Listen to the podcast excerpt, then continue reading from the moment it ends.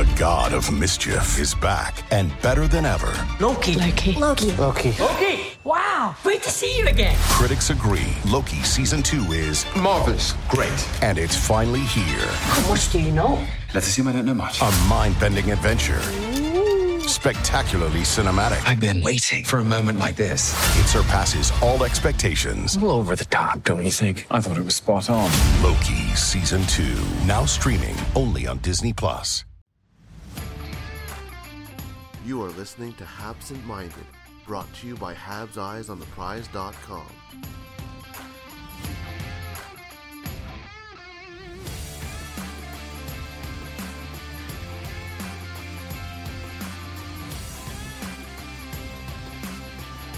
Hello and welcome to the number four pod.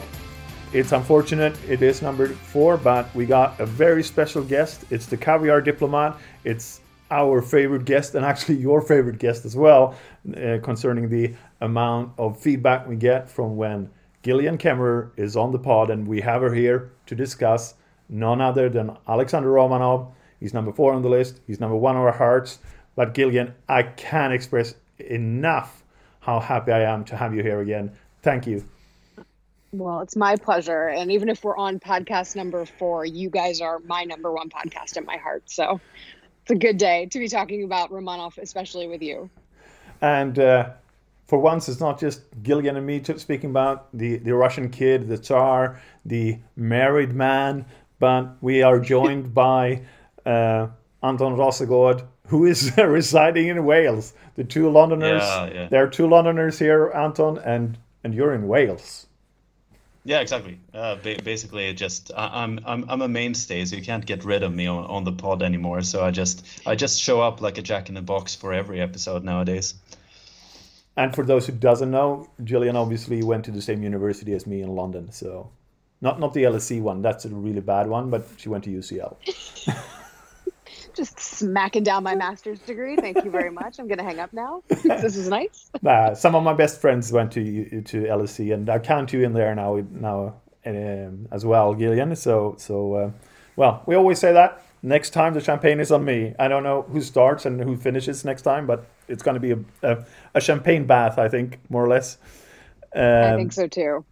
But we're here not to discuss champagne, not to discuss Russian poetry, not to discuss where we used to go to university, but to discuss our favorite Russian the last two years, Alexander Romanov. He will go directly into Montreal. We have been a little bit uncertain about it. Uh, there's been discussions back and forth. What will happen? Can he go back to, to KHL? Does he have an out clause, etc., etc.? But the way the Montreal Canadiens crew and front office are talking about Romanov, there is no chance he plays anywhere else but Montreal for the foreseeable future. And I'm like, they could probably offer him the way they speak about him. They could probably offer him an extension to his contract right now. Well, I personally think he owes some of his success and his hype to us. So if he'd like to throw us any piece of his bonus our way, that would be great. We'll, we'll certainly appreciate it. Uh, not Anton though; he's in Wales. But but but what makes Romanov that kind of player that that, that they haven't spoken about PK Subban this way. They haven't spoken about any other defender this way. Not even when they signed Shea Weber, they spoke about defender in this glowing terms. And he hasn't even played one game in of NHL hockey yet. What is the secret behind Alexander Romanov? Well, aside from the phenomenal name that he has, which just sort of cinches him in, in the record books for me, if you're Alexander Romanov, you better play like a czar. And he has shown us some glimmers of of just absolutely impressive play at both ends of the ice. And I think part of the allure of Romanov is that it's not a simple story. It's not one that you just look at his Red Army record and you say, okay, I understand this defenseman through and through. In fact, his playing time was kind of limited. Our, our observation window was limited. So when you put together his time at CSKA as well as his World Juniors performances, you start to get a picture of a very well-rounded defenseman who I've always said was intelligent and reads forwards beyond his years, who has this gritty physicality that is atypical for a Russian defenseman. And I think what is really special about Romanov is that aside from the fact he comes from hockey royalty, which I think is something we should talk about at some point in this podcast, um, he's been counseled wisely and he's made the decision to come over sooner than your average defenseman or even your average Russian. And I think, you know, for many Russians, 22, 23 is the sweet spot. Romanov comes over a little bit sooner. He's prepared to continue his development in North America. And I think, honestly, and, and I, I share this view with Valerie Bragin, who was his World Juniors coach, he plays too North American of a style to remain in his homeland. It's time for him to come over. And I'm very excited to hear that from what you're observing in and around the Montreal Canadiens, that he's likely to be brought to Montreal instead of being sent down to Laval and is going to be making um, waves sooner than later because I do think this is a kid that performs under pressure. So he's one of those kids that I would say throw him to the big show, see what happens. You mentioned the hockey royalty, and, and obviously uh, his father and his grandfather is the story there, but he has a phenomenal skating. That is something that he has worked on. I mean, like he's, he's skating forward, backwards, sideways his edge work is is crazy when you look at it. Uh, and how much is that, do you think, down to the fact that he has grown up more or less in locker rooms, on the ice, with players that has had some, I mean, like there are some storied names in those locker rooms where he has been running around as a kid. Yeah, absolutely. So, funny story about this. Um, Yuri Karmanov was a Red Army goaltender that backed up Vladislav Tretiak uh, and later became the manager of Red Army when uh, Tikhonov was the head coach. And so he's been around everyone. He's been coached by Tarasov. He's been side by side with Tikhonov. And he's very close, obviously, with Romanov's family because Romanov's family are Russian hockey royalty, as is Karmanov. And he was telling me that he remembers watching Alexander as a kid and he was playing initially as a forward and he remembers saying to uh, Romanov's father and I don't know if we can completely put down Romanov's decision to become a defenseman on this conversation but as it was told to me he said look at the way your son skates. He has to be a defenseman. He wasn't you know maybe at that time he was so young he wasn't producing to a point that they said okay he has to be you know the future center of the Montreal Canadiens. But his skating ability even from when he was very young set him apart from his peers and definitely began to ignite some of the interest in moving him to the blue line. What I like to see about Romanov is that aside from the fact that obviously he is a very strong skater, he is starting to train with two Russian defensemen with whom he's either been compared or with whom you know he's going to gather a lot of intel in terms of not only succeeding in the NHL but winning Stanley Cups. So if you look at, at Instagram, and I've been monitoring it pretty closely because it's been fun to watch, um, Mikhail Sergachev, the reigning Stanley Cup champion, and Dima Orlov have been training with Romanov at Art Hockey, which is a very prestigious, well known school for NHL and KHL players. He's been drilling with them, skating, practicing, you know, any number of the details of his game. And so I think to myself, this is a kid who is fanatic about improving. And that's something that even his World Juniors coach, Valerie Bragin, said about him. There is so much to take away from this uh, segment. I'm just going to start with the fact that I could have backed up Tretiak because he would never be taken off. It was very easy. but, but but on the other hand, Tretiak is my god as well. But but it's very interesting because one of the other guys that we just spoken about in the previous pod, he started out as a centerman as well, and now plays defender, competing for the same spot as Romanov in a few years down the line, Mattias Norlander. And he says that his understanding of the game is so much better due to the fact that he used to play center. Do you think that Romanov says the same thing, or, or was it too early when he made that change? I'm not 100% certain when he made the shift over to defenseman. It sounds like he was quite young, but there are so many factors that could have gone into the fact that Romanov has such incredible hockey sense. And I I can't stress this enough. It's his intelligence that has impressed me more than anything else. And I, I, think you get better glimpses of that at the World Juniors than you do at, say, CSKA, although we definitely got some nice snapshots of him playing for Red Army. But once again, limited playing minutes. And at the time, a boy playing against men. When he was uh, with his own age group, when he was competing against guys that were of similar size, stature, experience, he just couldn't be stopped. He looked phenomenal. Um, but I think part of his hockey sense comes from the fact that he is absolutely fanatic about improving. Bragin said that of him in an interview right after the World Juniors, and then they interviewed Romanov, and they basically were like, Alexander, you know, are you satisfied with your play? Are you satisfied with your own game and how you played in Ostrava? And he quoted Pavel Datsyuk. He said, if you're satisfied with your game, then it's time for you to stop. And this is a, a, per, a, definitely something that's been backed up, I think, by what he's done and, and what he continues to do in terms of his training, in terms of his constantly seeking out other Russian defensemen. I saw that he not only was training with those guys on the ice, but they were at Sanduny, which is a really famous Russian banya where you like go and rent this really sumptuous room and hang out. It's a really popular thing to do in Moscow. So he's spending tons of time with other Russian defensemen and working with them. And I think all of this, in combination with the fact that he grew up with a grandfather who's one of the most successful Russian hockey coaches in recent history, all of it would have contributed to his hockey IQ and his hockey sense. And I think he not only has it on the ice, but he has it embedded in his DNA. And it's really fun to watch because for someone his age, I'm always surprised at the manner in which he can read a forward.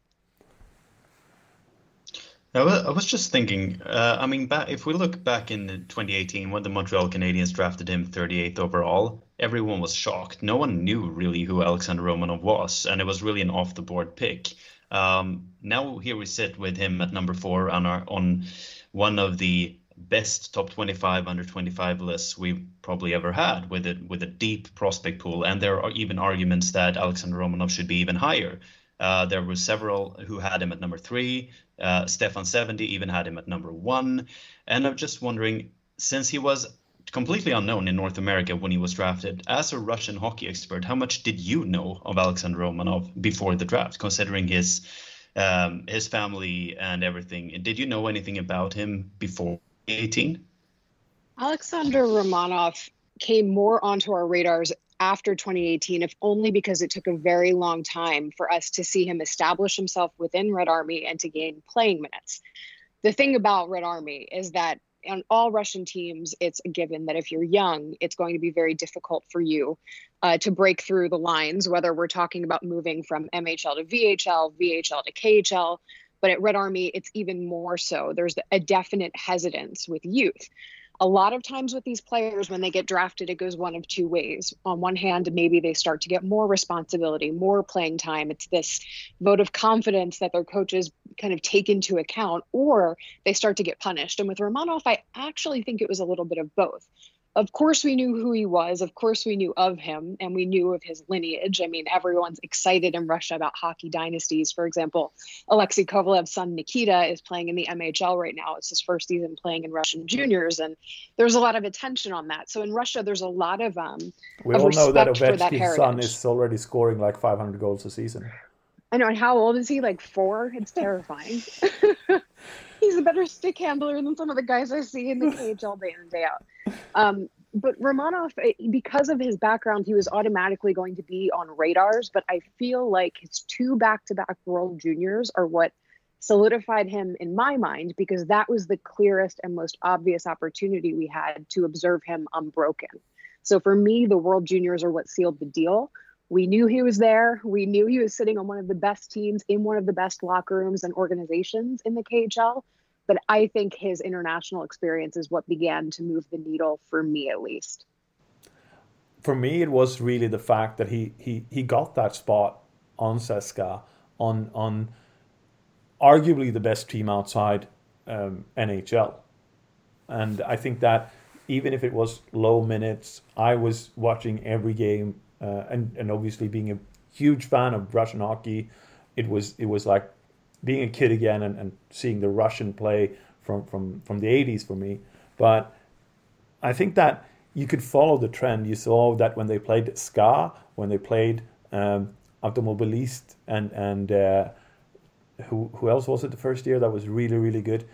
Um, he got lower minutes, but when it came to the easier team, then they put him out there to really learn. And and it's as you say um, that it was a little bit of both.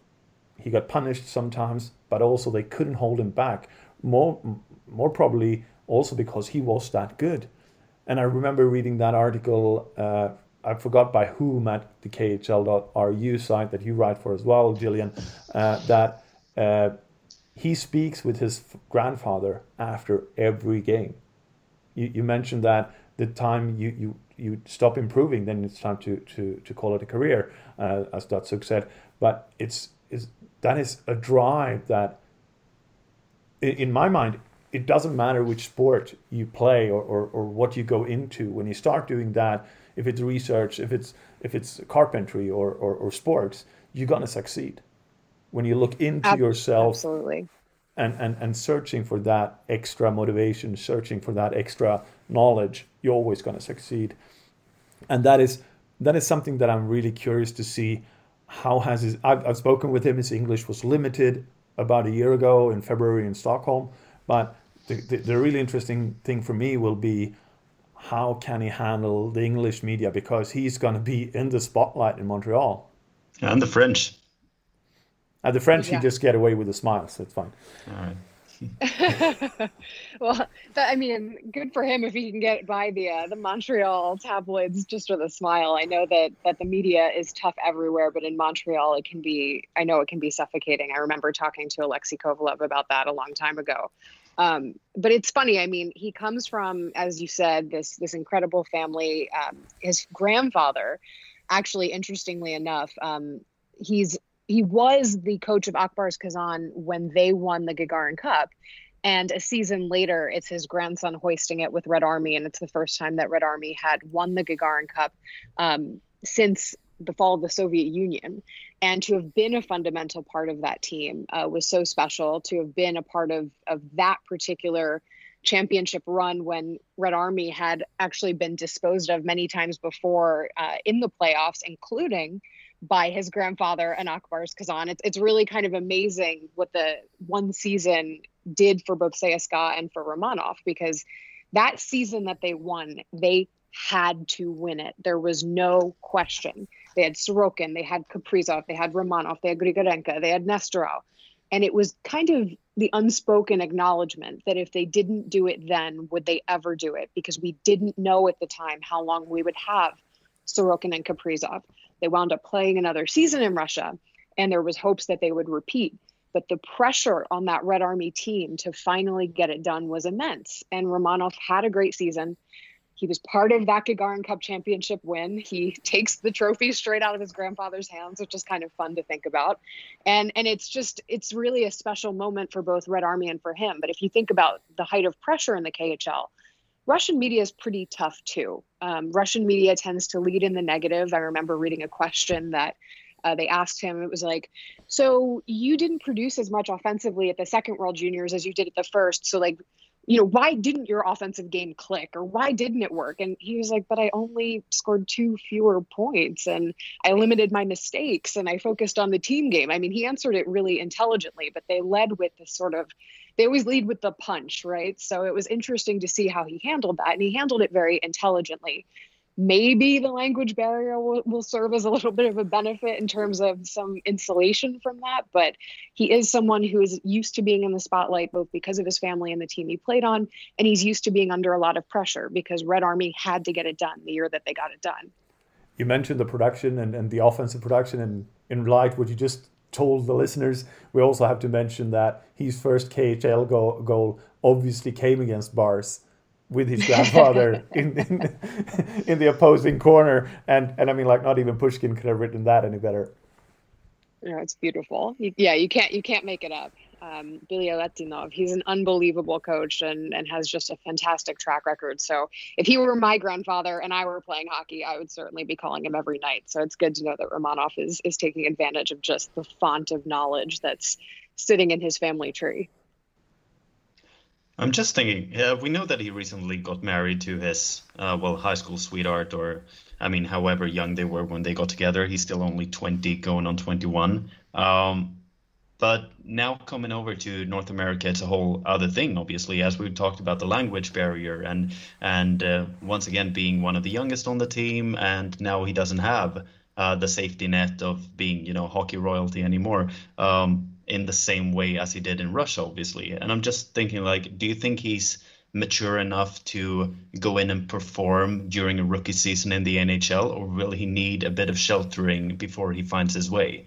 It, is he confident enough to just go in and and click in the uh, in a in a foreign league like that? In my opinion, confidence has never been his problem, at least as it plays out on the ice. He's always displayed a level of confidence um, that's allowed him to perform on both ends. But in terms of making that transition, and everyone hates it when I say this, but it's true, it's really hard to predict how a player handles walking into an NHL locker room. Um, you can have the most bulletproof record in the KHL. You could have a Gagarin Cup and an Olympic championship.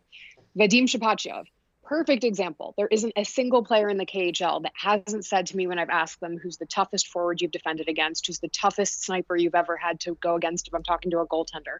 Shipachyov, Shipachyov, Shipachyov. He's so brilliant. His passing skills are over the moon. He's incredibly intelligent. He's the brains of his line. He flamed out in the NHL. And some of that was down to Shipachyov and his own ability to adjust, and some of it was down to his organization. I think Montreal has invested enough in this kid that we're not going to have to worry about the organization. They still have, in my opinion, a duty and level of due diligence that they have to do because I think if you look at a, a, draft pick as an investment, you don't just throw the money into the investment and walk away. If you were an investor on Wall Street, you know, you put a somebody on the board, you monitor them every quarter, you monitor them monthly, you keep getting feedback. So I would imagine that Montreal is going to treat him that way but it's going to be up to Romanov. And I have a feeling that given that he has such a strong hockey family, he will be okay because a lot of times with young kids, and Vitali Kravtsov at, at the New York Rangers was a good example of this, they don't have proper expectations set for them. They don't know really what goes on in North America. They don't understand that they may have to slog it out in the AHL, though it sounds like we don't think Romanov is going to have to do that. But his grandfather has spent time in the NHL. Um, his father is an agent, so he's counseling players all the time about this transition. Romanov will have had expectations set. He's had to play for a high pressure environment. He's had like a long run in the postseason. He's had to deal with a lot of the things that maybe other young Russian players haven't had the opportunity to deal with, and he has resources that they don't have at their disposal. So I am definitely hopeful for him to make a very solid and smooth transition. But unfortunately, we had never seen him, right? Just picked up and plopped in another community with a new language, new coaches, new teammates. But I do have a strong feeling that if anyone could weather it, this is a kid who could. Is this feeling also due to the fact that um, Roman was part of the of the group that played during the the uh, playoffs in Montreal? Uh, he was part of the team. Obviously, Montreal themselves will have observed him see how he worked with the other guys, how much English he was confident in, etc., etc. And as we have seen, and as we always sort of expected, Kovalchuk hasn't come back. They're putting a lot of stock into this guy and not surrounding him maybe with another Russian player, an old time player that has the experience, that has the know-how. And we know that has been important for other teams to to succeed with Russians that you, you build a little bit of commu- Russian community and they work it out and, they, and they, they, they come out there stronger maybe than the sum of the parts. But here, this extended camp, maybe we should say, during the playoffs, certainly seemed to have helped Romanov partly in adjustment with Canadiens, but also the Canadiens' confidence in him. Yeah, I would agree with you on that. That was such an awesome opportunity for guys like him and even Ilya Sorokin at the Islanders to get to know everyone. It, it was a high pressure environment for his teammates, but it was a low pressure environment for him in a sense. So he got to really see how things work. Now, of course, bubble life and regular life are very different, and he'll experience that. And I'm sure it will be an improvement being in an open Montreal, fingers crossed, um, and in and around his teammates and settled. But I think that opportunity, at least for Sorokin, and I spoke directly with with Islanders ownership about him um, right around the time that they were competing in the conference finals. They were saying he really ingratiated himself. He was playing in the ping pong tournament. He was taking English lessons. Romanov is a kid that seems to constantly be seeking out mentorship and friendship. I mean, just looking at him training with Sergachev and with Orlov, it it really makes me happy to see that he's seeking out NHLers who can give him a sense of, of what to expect. So I think that the bubble situation for him was probably the best thing that could have happened to him because he really got a sense of what that team in that locker room is like. And I don't think many players ever have an opportunity like that ahead of having to actually get on the ice and produce. No, that that is obviously something they thought of as well. That was important to get him over, and uh, that it didn't matter if they had to burn a year of his rookie con- rookie deal. Uh, that was just more important that he came over, and I maybe it had something to do with that as well. That well, perhaps well we had the thought process of bringing Kovalchuk back, but now maybe that won't happen, and then it's more important for Romanov to to be acclim- uh, well to just uh, make the adjustment earlier and just know what to expect from Montreal.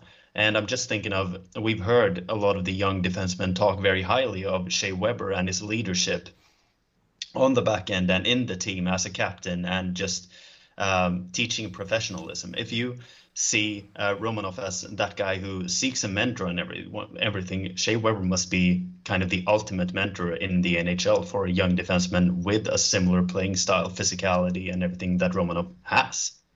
He couldn't have asked for better, right? He he wound up in a place with not only an organization that seems fully prepared to support him and to do what it takes to to make him succeed, as we saw from their invitation to the bubble and everything else, but I mean, Shea Weber, it really doesn't get better than that in terms of someone that he can model some of the details of his game off of. And, and that's another reason why I think it was so special for him to come over at such a young age. Romanov is still very much in development phase. Um, he's very young for a Russian player to come over. If we look at Kaprizov, Sorokin, Shesterkin, they came over older. Um, but Romanov has similar accolades to them um, because he achieved faster. He rose the ranks younger. He happened to be a part of that Red Army team, a combination of both his own effort and also luck and timing. Of course, you you always have to think about luck and timing when it comes to winning a title um, and whether or not you're on that team as a youngster. But he was a contributor to it. He, I think he's someone that's really going to benefit from being in that locker room. And I like what I've seen from the organization. That's always big to me because everyone usually puts the onus on the player. And I think that that's correct to some extent, but you have to put some of the onus on the organization to adjust to them. And I don't know what the decision making went into with Ilya Kovalchuk. Always been someone that uh, raises a little bit of drama or questions when it comes to is he going to be there? Is he not going to be there? Will he? Won't he? But you know whether or not he was in that decision making process, the fact that they brought him over with the bubble, and the fact that they were willing to burn off a little bit of that that contract to get him there. I think that shows a degree of investment that definitely uh, gives me good hope and, and good feelings going into the first season that Romanov's going to be playing in the NHL. He looks set to play the full season with um, with the Montreal Canadiens. You, you mentioned he's young. He still has the pedigree. What are realistically the expectations a fan and, and the media should have on, on a young defender like this going forward? I think for me, when I look at a player his age, and especially a defenseman, when they develop um, a little bit later than, let's say, your average your average player, your average forward, it's going to be about progress and not perfection. Does he demonstrate progress over the course of the season? There are little details of his game that he's going to have to acclimate to. You cannot say that there's no adjustment for a defenseman coming from the KHL to the NHL. He's used to playing a very systematic, very defensively minded game with uh, Igor Nikitin.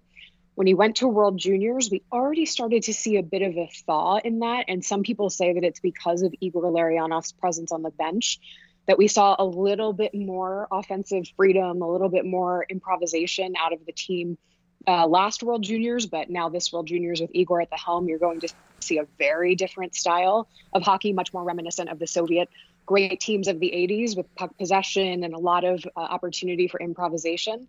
Romanov is going to be stepping out of that heavily systemic, systematic uh, defensive mindset that Igor Nikitin absolutely drills into his players. And he's going to have the opportunity to participate in offense. I do think that that's something that the World Juniors highlighted that his club uh, record did not. And I think when he gets a few more opportunities there, we might see some flashes of brilliance from him early. We know that that's what he wants. We know that's how he wants to play. So if they give him the opportunity to play like that, and again, because that's his desire and because it matches with North America, that's why I think this was good timing for him to come over. I think we could see some good work out of him. Um, I, I can't guarantee that the transition is going to happen overnight, but I do think this is someone who's hungry. And Bragin himself has repeatedly referred to Romanov's interest and, and desire to to succeed as a level of fanaticism. So this is a kid who's going to be on the ice after everyone else is getting off. This is going to be a kid who's constantly asking questions, and all of that could serve to speed up his development curve. You mentioned uh, the KHL pedigree and, and, and playing in KHL and, and the system that uh, Nikitin is really controlled. Uh, and and I've spoken with some of the Swedish players on on uh, CSKA, and they always said that what people don't understand is that CSKA is also like almost a national team of a combined European team or, or, or combined European countries, and that is interesting. But it's also so so the fact that he really took a spot there is it's really really fantastic at that age. But then you look at it as well, and everyone is always saying this when you come to to adjusting into North America. It's the uh, rink size, but in KHL you have different rink sizes. That's right. Um, and Red Army plays on a hybrid size, which is somewhere between Olympic and North American.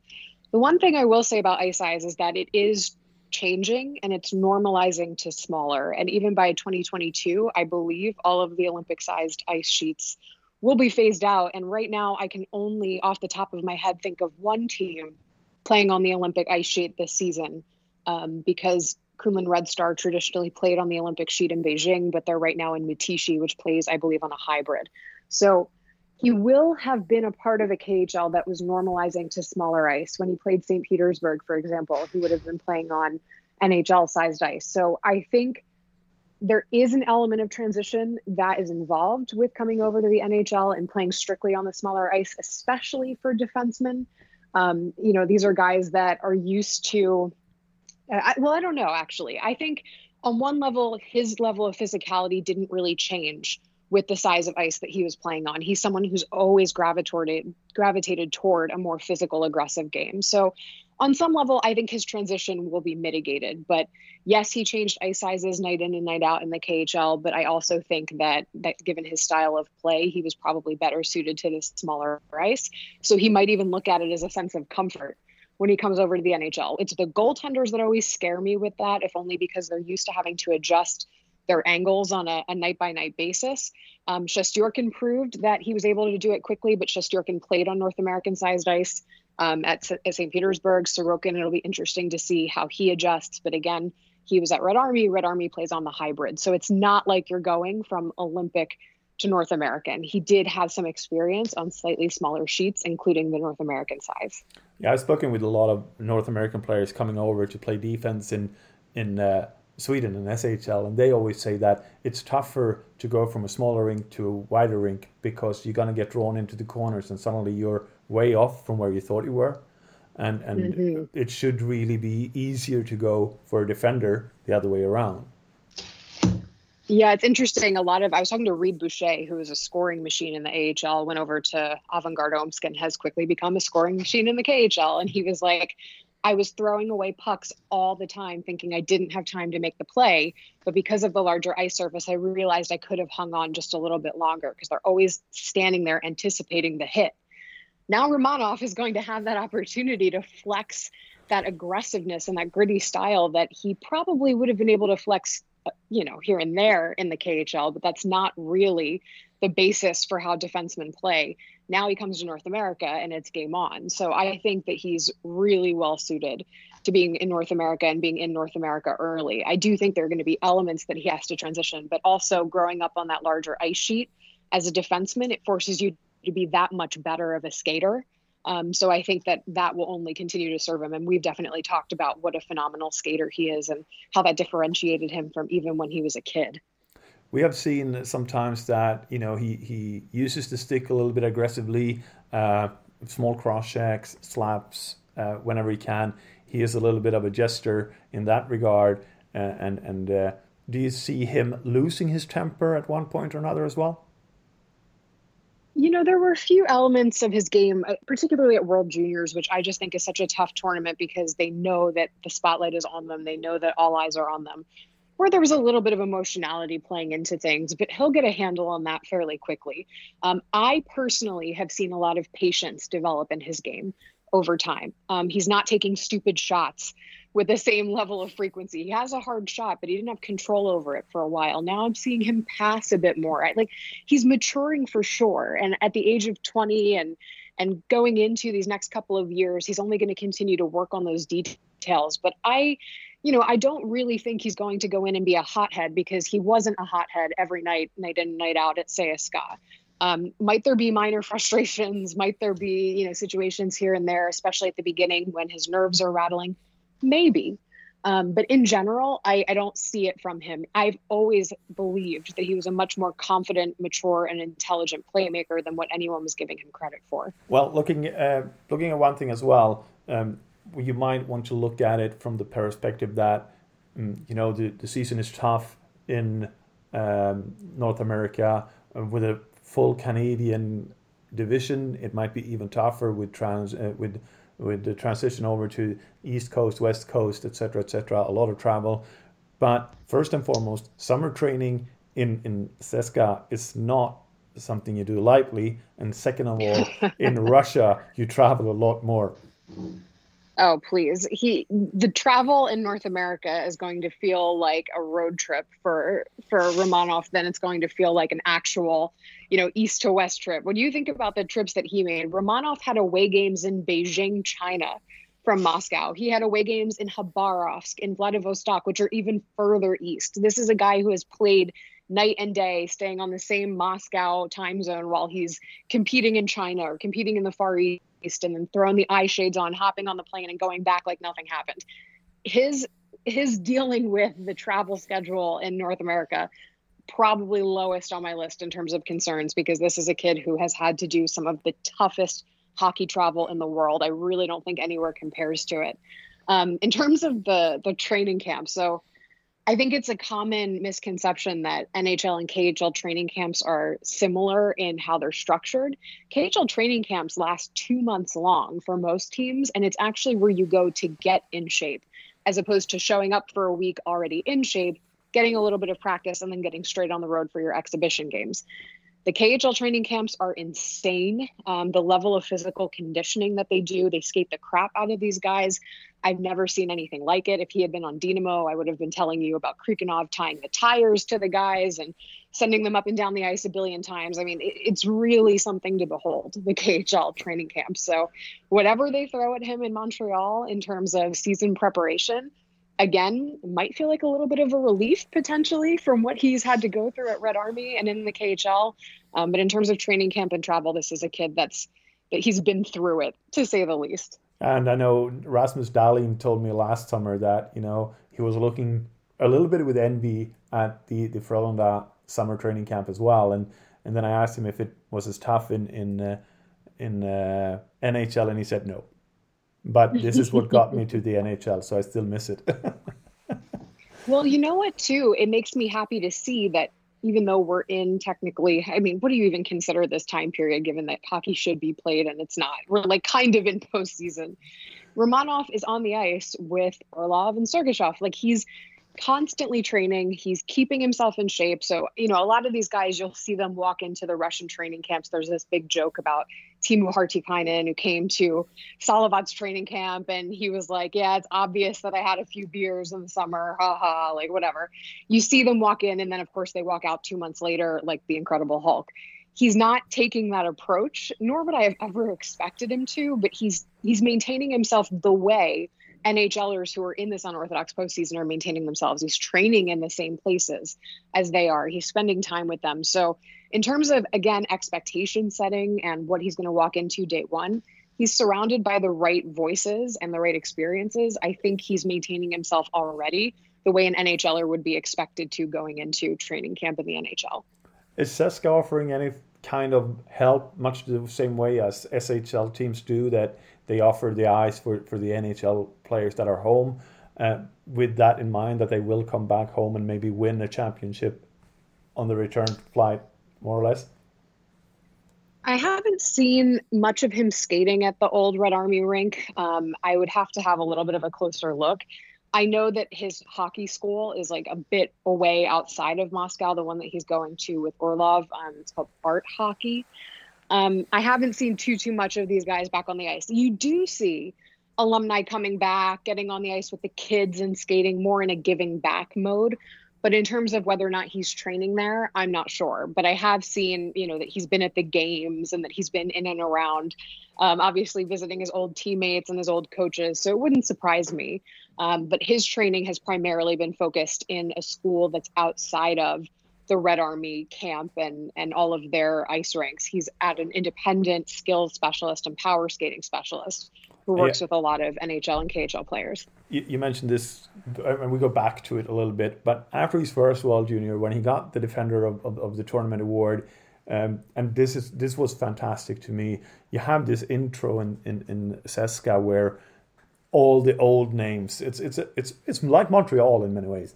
You could you get the old guys in. They're still there. They're in the stands. They're watching the games. You get the lights out on the ice. You get their names up there. You get their faces, and there is Tretiak, there is Larionov, there is Krutov, there is Makarov and, and Fetisov and, and, and Tretiak, and I said Tretiak twice because he's so good. But, but he deserves it. yeah.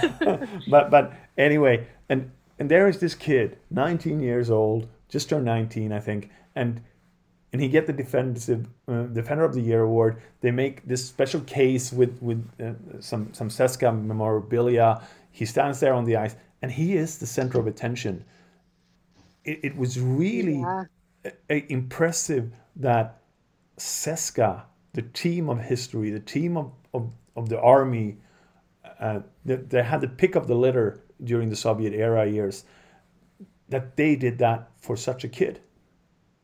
Absolutely. They they really did honor him. And what I think is so interesting is that if you look back at World Juniors and you look back um, over the course of Russian participation and and how their defenders have fared, Romanov averaged a point a game for every World Juniors game that he competed in across his entire World Juniors career.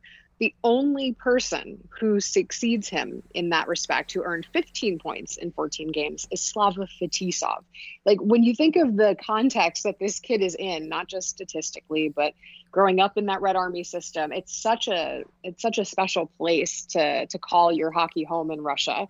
Um, he's standing up next to guys like Slava Fetisov in the record books, which is no joke um, when it comes to World Juniors participation. And he's going to a very storied club, and he will appreciate that about Montreal. This is a kid who was sort of destined to be in an aura of hockey royalty from day one. Um, he took that opportunity at Red Army and ran with it. You can't say that he you know was dropped in there because he was a red army or he was a, a, dynasty player and they wanted to honor his family you know maybe you can make the case that that's how he kind of got his foot in the door but if you look at for example vladislav tretiak's uh, grandson who's a goaltender he's not starting all that often he didn't last very long at red army he you know is in and out of net for sochi you know just registered his first shutout in sochi so it's just kind of interesting when you compare it. this isn't a kid who was gifted playing minutes and opportunity because of his name and because of who he was. He had to earn it. At Red Army, doubly so. Um, and he certainly did earn opportunities and he did make a dent. Now, offensively, in terms of his production, I know that that's not a particularly wowing statistic in terms of what he did at Red Army. But when you consider the style of play, when you consider how he did at World Juniors, when you consider what he would have been focused on, and when you consider the limited playing minutes, you know, there is a really good case to say Romanov had a good run. Um, but you're absolutely right to say it was a huge honor for him to get that award in front of everyone at Red Army, and it, it definitely reinforces how special of a player he is to them and, and hopefully will be to Montreal. There is something that binds Red Army and Montreal together, and it's the New Year's Eve game, where mm. after that game, Montreal fell in love with Tretiak. And can we say that they, it has come full circle and Montreal will fall in love with the Tsar? Well, I think that they will. Do, do I think that they're going to fall in love with him after all of this? Yeah. Do you? Yeah, I do. I think that if he performs um, at the level that he's expected to, and I have high expectations for him, and he's a kid that thrives on high expectations, so they shouldn't shy away from putting them on his head. Um, if he continues to perform under the pressure that he's performed under and succeeded, he's definitely going to endear himself. I think the Montreal Canadiens fans have such a deep respect for hockey history. Um, they have that fascinating history with the Soviets and the Red Army team. I loved that Red Army game. I've watched it a bunch of times, and it's always so fascinating that it ended in a tie. But I think the Canadiens outshot Red Army by a factor of three or four, which just goes to show you a little bit about that Red Army system and what was so interesting about it. Um, but I, I think that they will appreciate him. They'll appreciate where he came from. And I think if he performs the way he's expected to perform, they're going to have no choice but to embrace him. And, and I, I really hope that. I don't think they're going to gift him um, attention and love if he shows up and he doesn't do what he's supposed to do, and nor should they. But in the whole package, I think he's got it. He's always struck me as a very humble and nice kid when it comes to dealing with fans and the media. Um, I like the fact that that humility does not translate on the ice. He is very confident and aggressive. Um, but there's no reason that he shouldn't endear himself. And I think that Montreal, if any team in the NHL, Montreal really appreciates history, and this kid certainly has it. It's kind of interesting as well what you like everything we've talked about with with Romanov's um I mean obviously his his lineage and everything and how that has probably kind of prepared him in a better way when it comes to like being ready uh, mentally, being ready physically at a younger age. And then we look at other prospects on the top 25 this year. We see guys like Cayden Primeau, whose uh, father was obviously Keith Primeau, who played many years in the NHL. We see uh, Jesperi Kotkaniemi, whose dad is a coach and the uh, well has been in, in Liiga. We see uh, Nick Suzuki, whose younger brother is a for Carolina. We see Kaden Guhle and um, uh, Cale Fleury, both of their older brothers play in the league. Jesse Ylönen, his dad is, you know, a former NHL player. I think that there is something to be said about like the last few years, Montreal has really. I think that they see something in in these high character guys and just see that they come from uh, perhaps uh, they, they will have an easier time adjusting because they have people around them that know how it's possible to, you know, make make it as far as possible. Um, and Romanov is is a great example of that. What we've seen from from the draft going forward. Uh, yeah, it's uh, two and a half years of of basically brilliance. Well, it's funny. I, I, can give you an analogy in women's hockey. So, Alex Carpenter plays in the Russian Women's Hockey League right now. Her father is Bobby Carpenter, the longtime New Jersey Devil, Stanley Cup champion. Um, and her level of professionalism is through the roof. She is untouchable. She leads by action, not by words. She's a leader in every possible sense. She sort of seamlessly integrates into any locker room, into any competitive situation. And when I talked to her, you know, she said to me, I grew up in the car with my dad going to and from practice. I did my homework sitting in the stands watching my dad coach.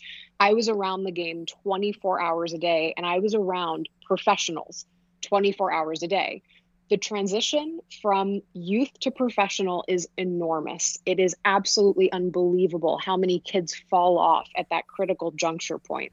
Um, and anyone that has that family connection that will have grown up around professionals, like Romanov certainly would have, it does make a difference because they understand what's expected of them, they understand how to conduct themselves.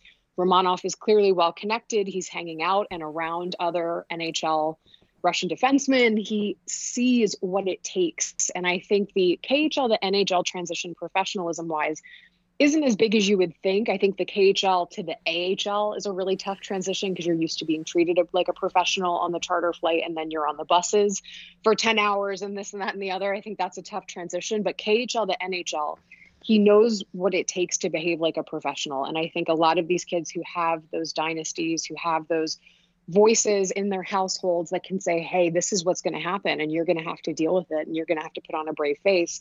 You might be sitting in the press box, you might get benched. This is how you have to treat it, this is how you have to behave. That will it will serve him immensely, just as it will all of the players that you mentioned on that list who come from hockey royalty. There's definitely something to be said for that. Of course, they will have had access to types of training and talent and help that maybe others wouldn't have and that is an aid to their development no question but just knowing what it takes to be a professional in the NHL and what the environment in North America is like that pays dividends. We're here with the caviar diplomat Gillian Kemmerer you have there, there is no one with better knowledge in the western world uh, of, of, of, KHL I think. It's it's utterly amazing to listen to you. Uh, you have so much information that none other have and, and you deserve all the credit that you're starting to get over in North America as well. Um, you have a World Juniors profile coming out as well about the Russian team. I do. I've been, well, first of all, thank you for the kind words. And I can't speak highly enough of you guys, your organization, the depth that you put into your research. I've been reading your Romanov profile. It's stunning work, Patrik. So congratulations. It's awesome. Um, but I, I think the world of you guys and your coverage of the Canadiens. In terms of the World Juniors, I think we're going to be picking apart prospects. I always like joke that we pick them apart by body parts. It's like their skating, their stick handling, their hands, their size, and, and we don't ever really look at them as a person. And so I've gotten this just immense opportunity that I'm I couldn't be more grateful for from the KHL to get to know these kids as people ahead of the World Juniors. So I sat down with Rodion Amirov and Shakir Mukhamadullin uh, just a couple of days ago to get to know them, uh, publish their interview in English so that a, a, a wider audience can get to know them. And we'll be doing more of this in the coming weeks. I'm really looking forward. I can't say just yet um, who else is on the list, but they're going to be some fun conversations. So hopefully you'll uh, enjoy getting to know them as much as I did. You have a newsletter coming out? I do. I have a Substack. It's called The Caviar Diplomat. Um, if you sign up, there's a patron sub, and I, I tell stories not just about the KHL. I, am a big hockey history nut. So uh, whenever I get access to some of these great Soviet players, like some of the ones you gave me ideas to interview Patrik, which I'll be getting on in the next couple weeks, um, I try to. It's all right. We gave Arpon a, a, a, a article idea yesterday as well when we recorded another pod. Do they? They don't pay you enough, Patrik. You're supplying ideas left, right, and center. You should start a business. That, that's from the from the school London School of Economics. Start a business. Yeah. no, seriously, you can't be giving that away for free. Arpon and I owe you. We owe you champagne. Always, and, I owe you so much champagne. So uh, it's as, as, I mentioned on Twitter the other day, and you really should follow uh, Gillian Kemmerer on Twitter. It's it's fascinating what what she publishes. Uh, but whenever we get together, and and uh, Mrs. Seb is future Mrs. Seb now that I've proposed uh, for real. Congratulations. Uh, when, when the three of us get together, we could probably order in enough champagne to salvage a small country's BNP for the foreseeable future. I agree with that. And congratulations, Mrs. Seb sounds like a winner. I saw that cake she baked. I was very, very envious. And I oh, well. don't think you saved me any. no, no, but I'll, I'll make sure to, to have her make another cake when, when you arrive over here. Uh, Anton, thank you for joining us. Gillian, uh, I'm sure the, the comment section will be filled with appreciation of your work. We'll put in a, a uh, good uh, link for, for they to follow as well. It is a pleasure. We're looking forward to the Tsar arriving. Um, I remember when I when when he took got that Gagarin Cup from the Prince of Moscow to the Tsar of Montreal. I named I named the gift, but yeah, we, we might have lost the, the general, but we might have gotten something even better in down the line. Uh, we're looking forward to see what Alexander Romanov can bring to the table this season. He is only 20. He has five years more on the or four more years on the list for me, it wouldn't be a surprise if he's number one relatively soon, maybe even next year. Thank you guys for listening.